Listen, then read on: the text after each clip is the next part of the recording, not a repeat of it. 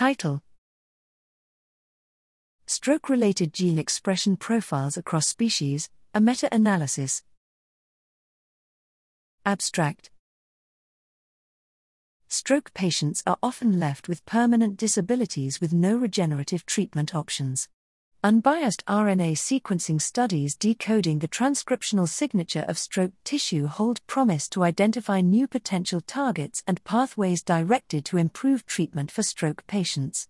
Here, gene expression profiles of stroke tissue across different time points, species, and stroke models were compared using NCBI GEO database. In total, 32 datasets from mice, rats, humans, and primates were included, exploring gene expression differences in healthy and stroked brain tissue.